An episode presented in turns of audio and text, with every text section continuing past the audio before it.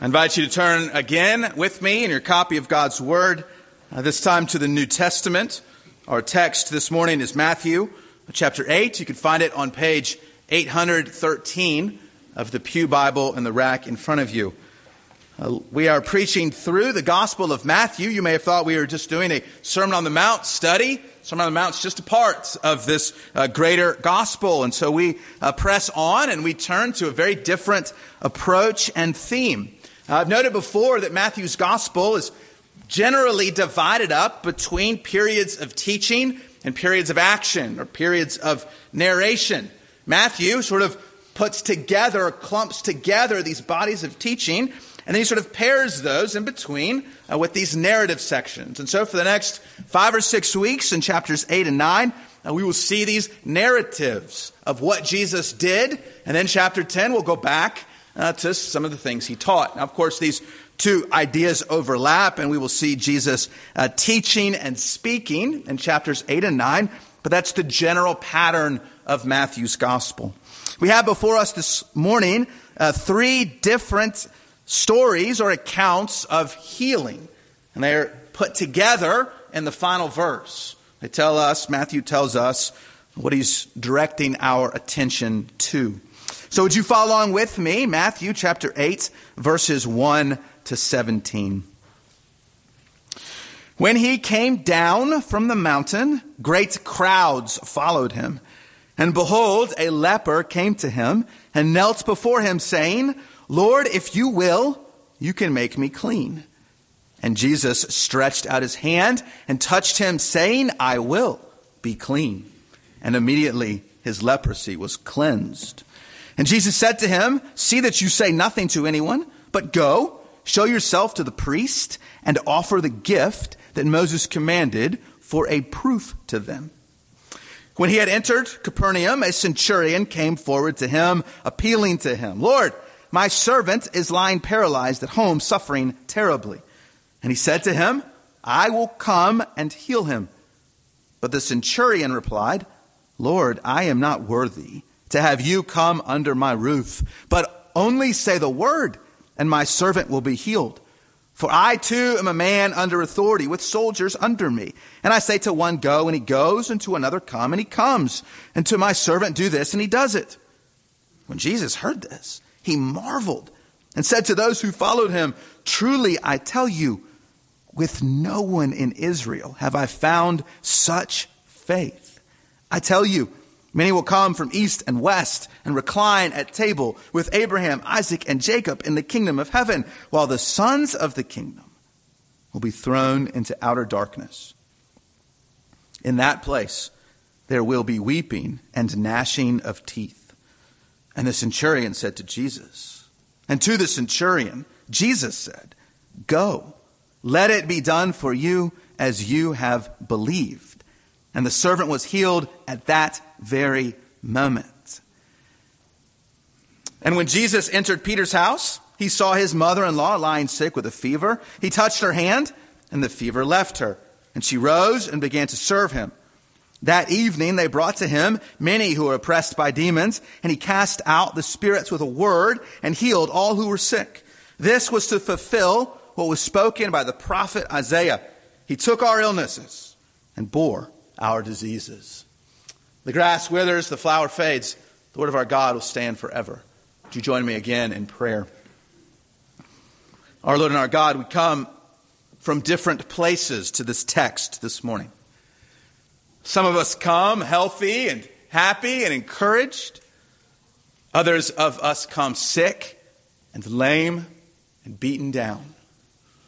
I pray that every one of us would leave this place having seen the glory and the beauty and especially the power of your Son and our Lord, the Messiah, Jesus Christ. Lord, open our eyes to behold wonderful things in your word. We pray in Jesus' name. Amen.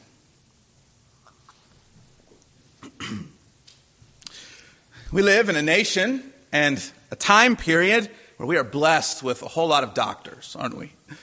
We have specialists on every corner.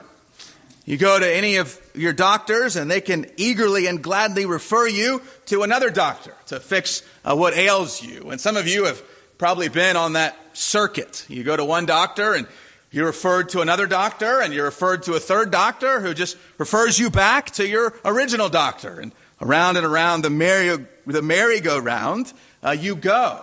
And we have wonderful specialists. But sometimes you've faced that problem or those mounting health problems, and you can't get that one doctor to solve it, right?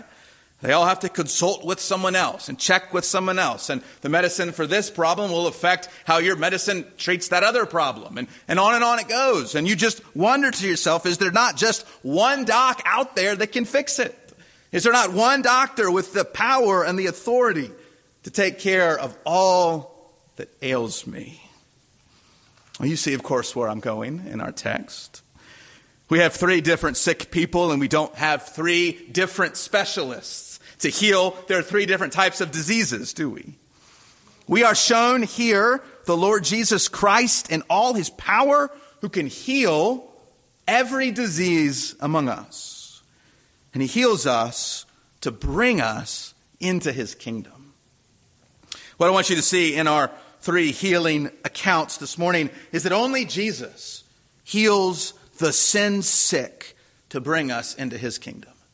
Only Jesus heals the sin sick to bring us into his kingdom.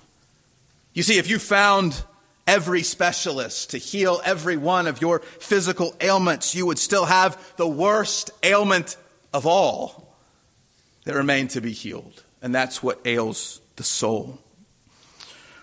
I want you to see in these verses how Jesus heals us. And I want you to see his power to heal. Because he has the power to heal not only the body, but also the soul. And that's the pattern we're going to follow this morning. We're going to read these verses the first time through to see that Jesus has the power to heal our bodies. And then we're going to come back and we're going to read them again. And we're going to see on second read that he has the power to heal more than our bodies. He has the power to heal our souls. So those are the two simple points this morning. Jesus has the power to heal, number one, our bodies, number two, our souls. So let's look first at what ails the body and see how Jesus has the power to heal. Three different ailments in three different accounts. The first, in verses 1 to 4, Jesus heals leprosy. If you're familiar uh, with leprosy, it's probably from reading your Bible. And throughout the New Testament accounts of healing, we read of leprosy over and over again. And so you probably know it is a term for some type of a skin disease or a number of different types of skin diseases. And one of the key parts about leprosy is how contagious it is, how easily and quickly it spreads. And so people were very careful about not getting too close to those who had leprosy. And they were supposed to stay away from healthy people to keep the disease from spreading. And so when this leper is introduced to Jesus after he comes down from the mountain, comes down from giving the sermon on the mount, a leper comes to him, approaches him. And Matthew tells us he knelt before him and he asked Jesus if he would to make him clean. And verse 3 tells us, Matthew narrates the first thing Jesus does after the Sermon on the Mount, and it is incredible. The first action he takes is he touches an untouchable person. He reaches out and he touches a man with leprosy. Now, before we even see the power of this touch, just consider for a moment this man and when might have been the last time that somebody touched him. We don't know how long he's had leprosy, but as long as he has had it, he probably has not been touched. He's not been given a quick hug right after church. He's not bumped into a friend at the grocery store having a quick shaking their hand. Has not his hair tussled by a loving uncle, right? None of that.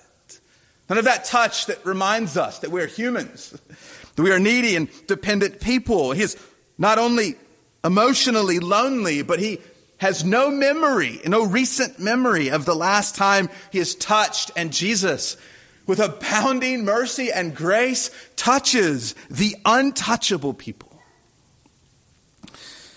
I remember uh, years ago, I worked for a time in a, uh, a missionary health clinic. This was in the country of Honduras, and we would travel with this health clinic up into the remote villages. And the jungles. And I'm not a health professional. I was along for the ride. Uh, I would set up the clinics. I would maybe count out some pills. I would just generally kind of run help for whatever the docs and the nurses needed. And we saw some people that hadn't seen doctors in decades. And we saw some crazy stuff that I thought you would only ever see in the pages of books. And sort of to my shame, I recoiled from a lot of it. but there were these doctors and nurses, and they didn't blink. And these crazy cases would walk in their door and they went immediately to them. And they would touch them and they would hold those malfigured children. And they would love those seniors that maybe hadn't been touched in years. They were the hands and the feet of our Lord who reaches out and touches the untouchable. And you see what happens when Jesus touched this man, the end of verse 3, immediately his leprosy was cleansed. We don't really have leprosy today in the developed world. If a case popped up, we could pretty quickly treat it with, I don't know how we treat it, but we would treat it pretty easily and pretty quickly, but not like this. Our best antibiotics, our best creams, whatever it is, it takes time. Only Jesus only the power of Jesus, with one moment, with one touch, can heal this man plagued with leprosy. There's the first physical healing we see by the power of Jesus' touch. He goes on in his journey, he goes to Capernaum, sort of a home base for a while for him in the northern part of the country up by the Sea of Galilee. Uh, and there a centurion comes to him, and we see the second physical healing Verses 5 to 13, Jesus heals paralysis. And a centurion comes to Jesus. And he is there on behalf of his servant who is suffering terribly. We don't know much else about it, but he is lying paralyzed, probably from some sort of physical accident or incident he received in serving his master. And Jesus, in this moment, as he is disposed to, to heal and care for those around him, he reassures this centurion, this leader of a Roman guard as part of the military. He reassures him that, yeah, in verse 7, I will come and heal him. You know, that's a future tense. He says, yeah, let me sort of take care of my business now. I'll take care of these people and I will come to your house and I will heal him. And the centurion doesn't even want him to come to the house. He's not, not worthy of that. All you have to do is say the word. All you have to do is say it. Jesus. You don't need some magical touch. You have the, the, the, power of your Father in heaven, for you are indeed God Himself, and you just can speak it. And it comes to pass. And he uses this military illustration. He says, I'm a soldier, people tell me what to do, and I go do it right away, and I tell people what to do, and they go do it right away. I'm sure those of you in the military would say it's not quite that smooth. But it's supposed to be, or that's the illness. And it disappears.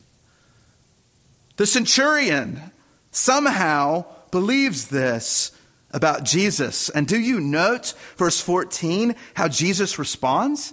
He marveled. Our Lord marveled at the faith of this man. We're going to come back in a moment to see what Jesus says to him, the lesson he takes from this about faith. But look at verse 13, the end of the account. And the centurion said to Jesus, and sorry, to the centurion, Jesus said, Go, let it be done for you as you have believed. And the servant was healed at that very moment. Y'all, they didn't have like text messages that the caregiver could say, Hey man, he got healed. Matthew had to go and piece this story back together to find out at that moment. And we don't even see that Jesus certainly didn't touch him. He doesn't really even say it. But he has the power to heal whoever he so wills. And then we get to the final healing, verses 14 and 15. This is sort of the least dramatic of the healings. He comes to Peter's house. Uh, Peter, uh, the, the, the Peter we follow along on the pages of the Gospels. Turns out Peter's married.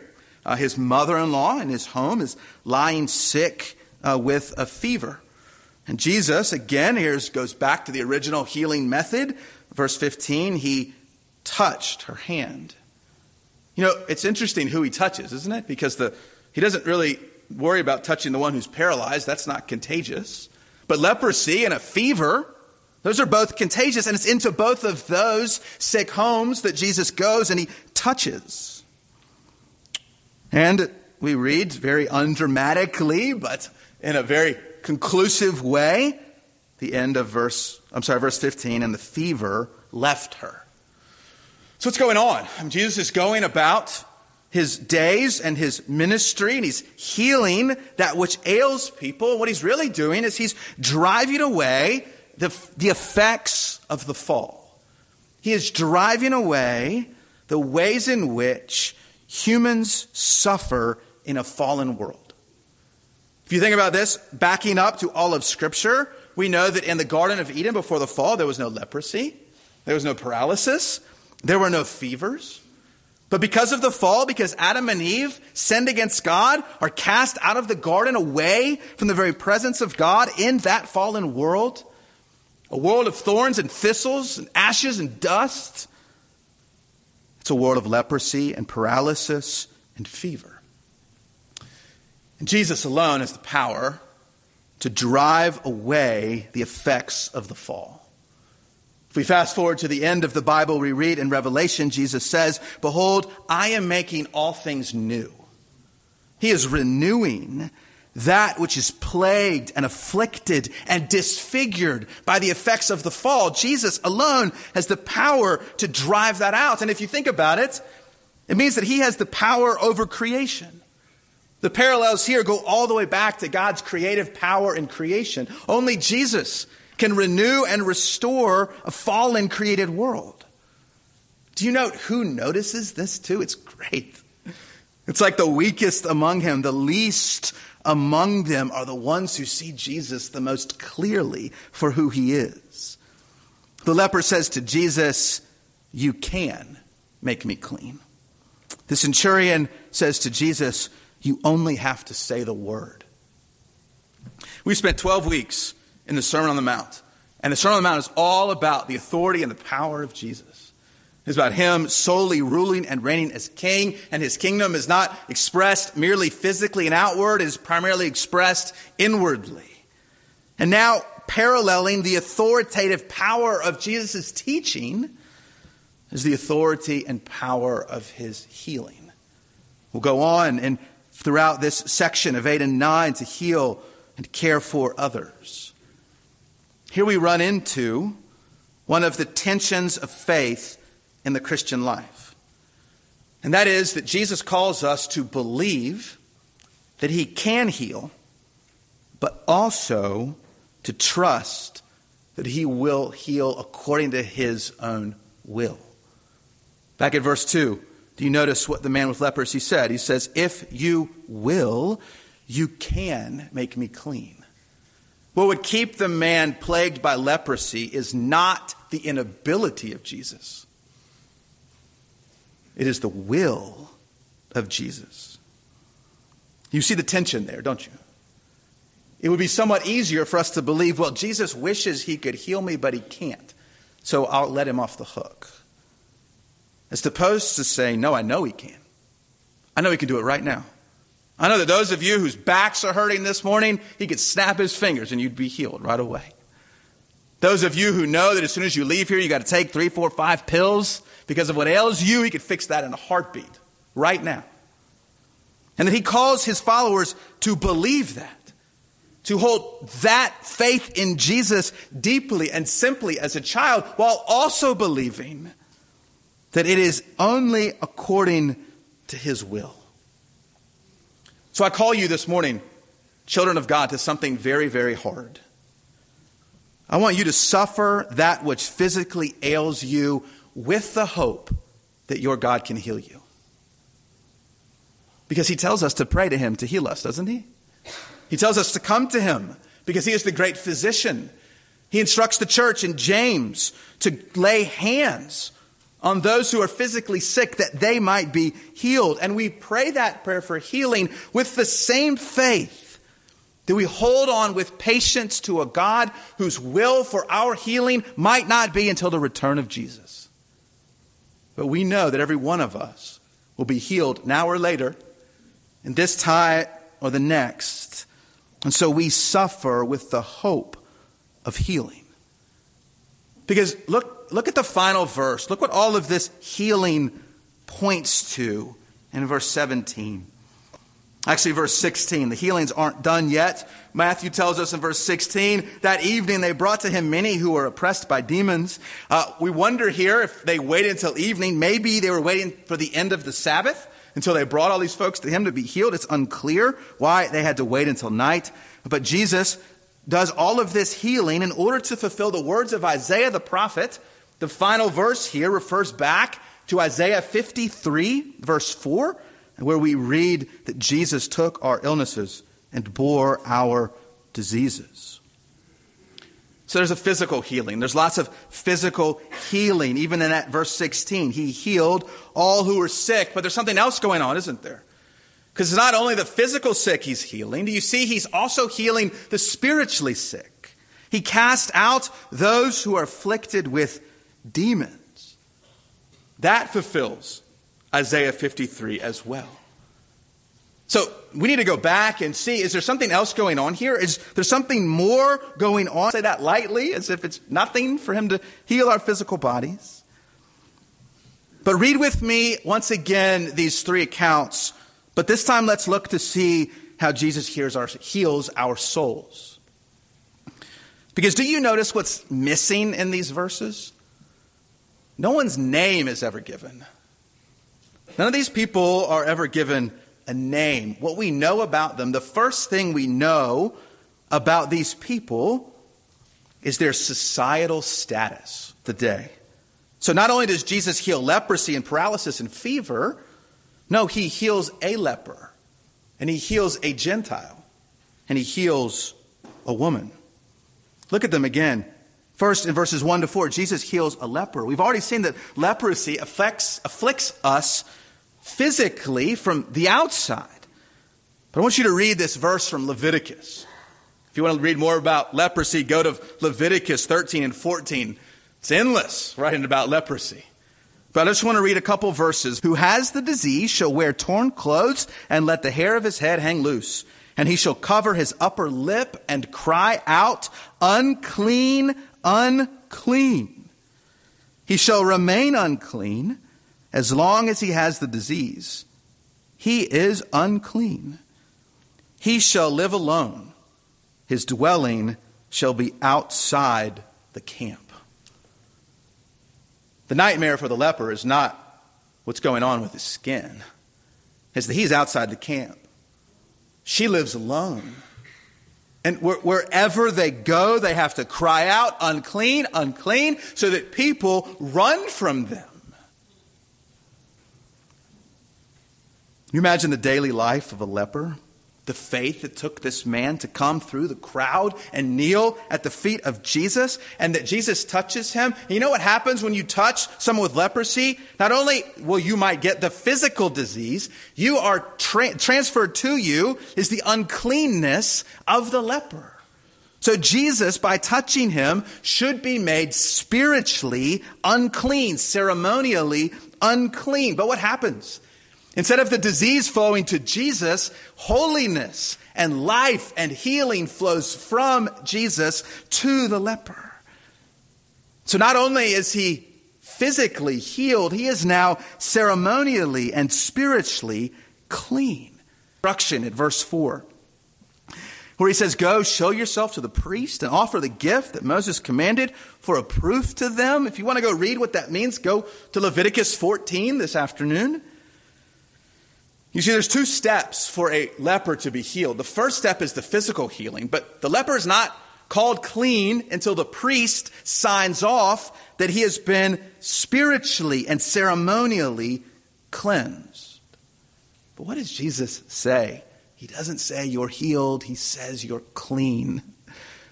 Because Jesus has the power to heal not only our bodies, but our souls. He makes the outcast, unclean leper healed so that he can now go into the temple, worship with the people of God, and is welcomed fully in the kingdom of Jesus.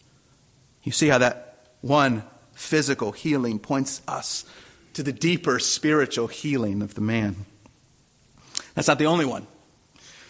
The second account here of a spiritual healing comes with the Gentile in verses 5 to 13. Here we encounter somebody else who is on the outside of the Jewish faith. The real reason the Gentile, the, the centurion didn't want Jesus to come into his home is because he knew that for a Jew to come into the home of a Gentile would make the Jewish man unclean. So he couldn't come in. So he was sort of saving face for Jesus, saying, Can you, I know you can't come to my house, but I know you can at least heal him from where you are. The servant is healed. Do you notice that? The servant is healed, but it's the Gentile who is given access into the kingdom of God. It is the Gentile to whom it is said, Many will come and recline at table in the kingdom of heaven. The contrast here is between faith and unbelief.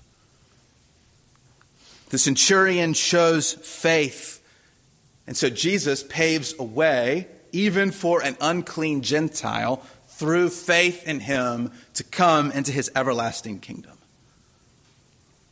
The final healing that Jesus performs is with the woman, with Peter's mother in law, verses 14 and 15.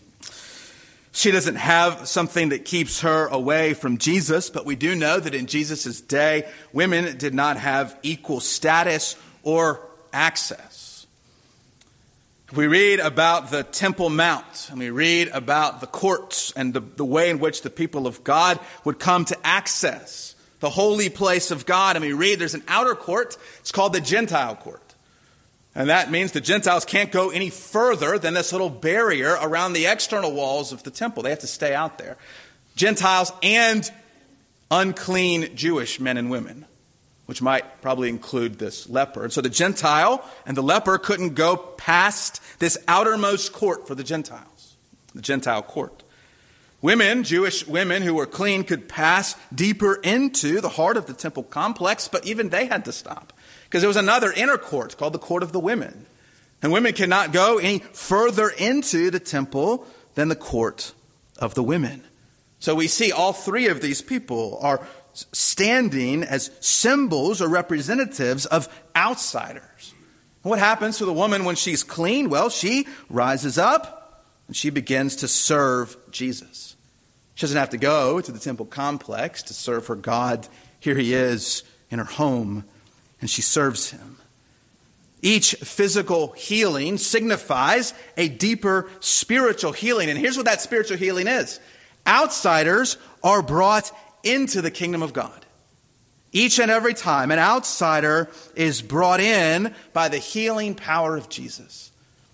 I believe this fulfills what the psalmist wrote of in Psalm 147.